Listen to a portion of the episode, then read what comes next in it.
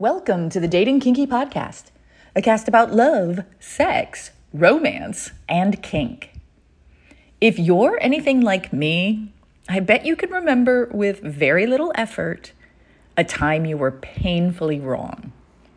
Like, hugely. And you can still feel the embarrassment.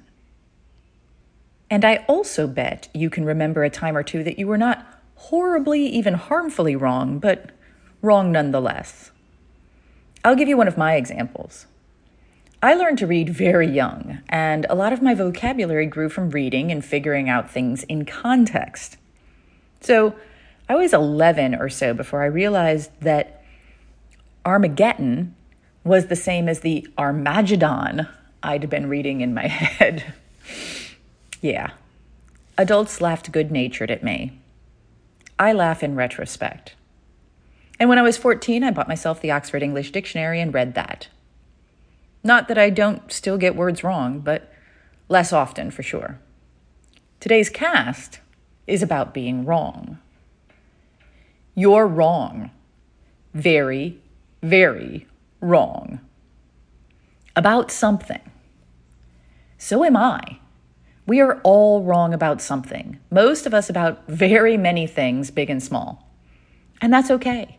Humans are imperfect. We can grow and change and get better. We can also get worse.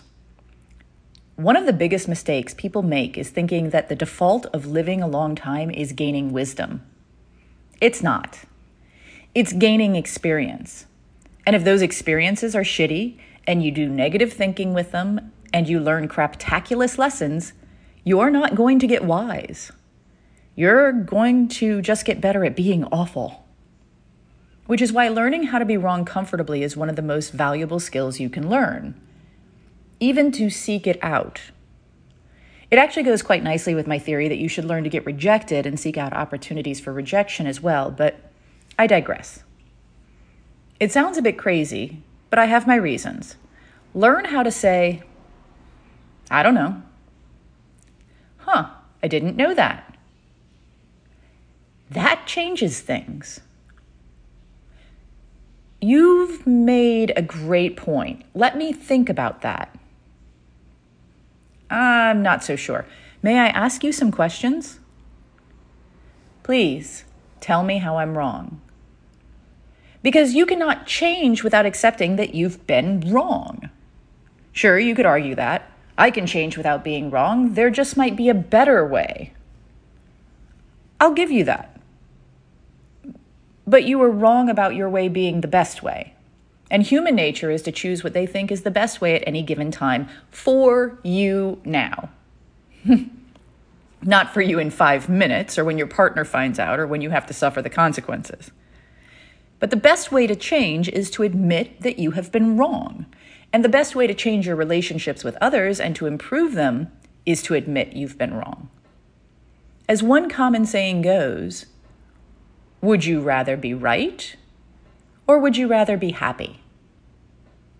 I'm so often wrong that I'm deliriously happy myself. Here's something else to think about. If you're not changing, you're not growing.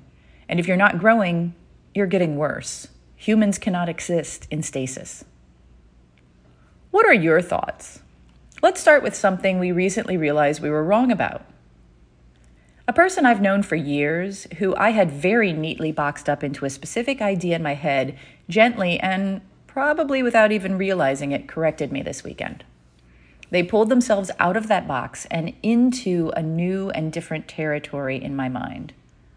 I'm grateful for that correction and for my ability to receive it and make the necessary changes to honor them as a human and to keep them in my life in a new and admittedly far more interesting capacity.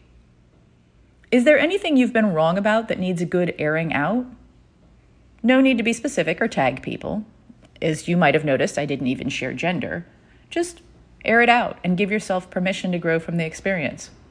Or, please, Tell me how I'm wrong. Thank you for joining me today. If you loved this episode, please share it with others who would enjoy it. And please do join me at datingkinky.com.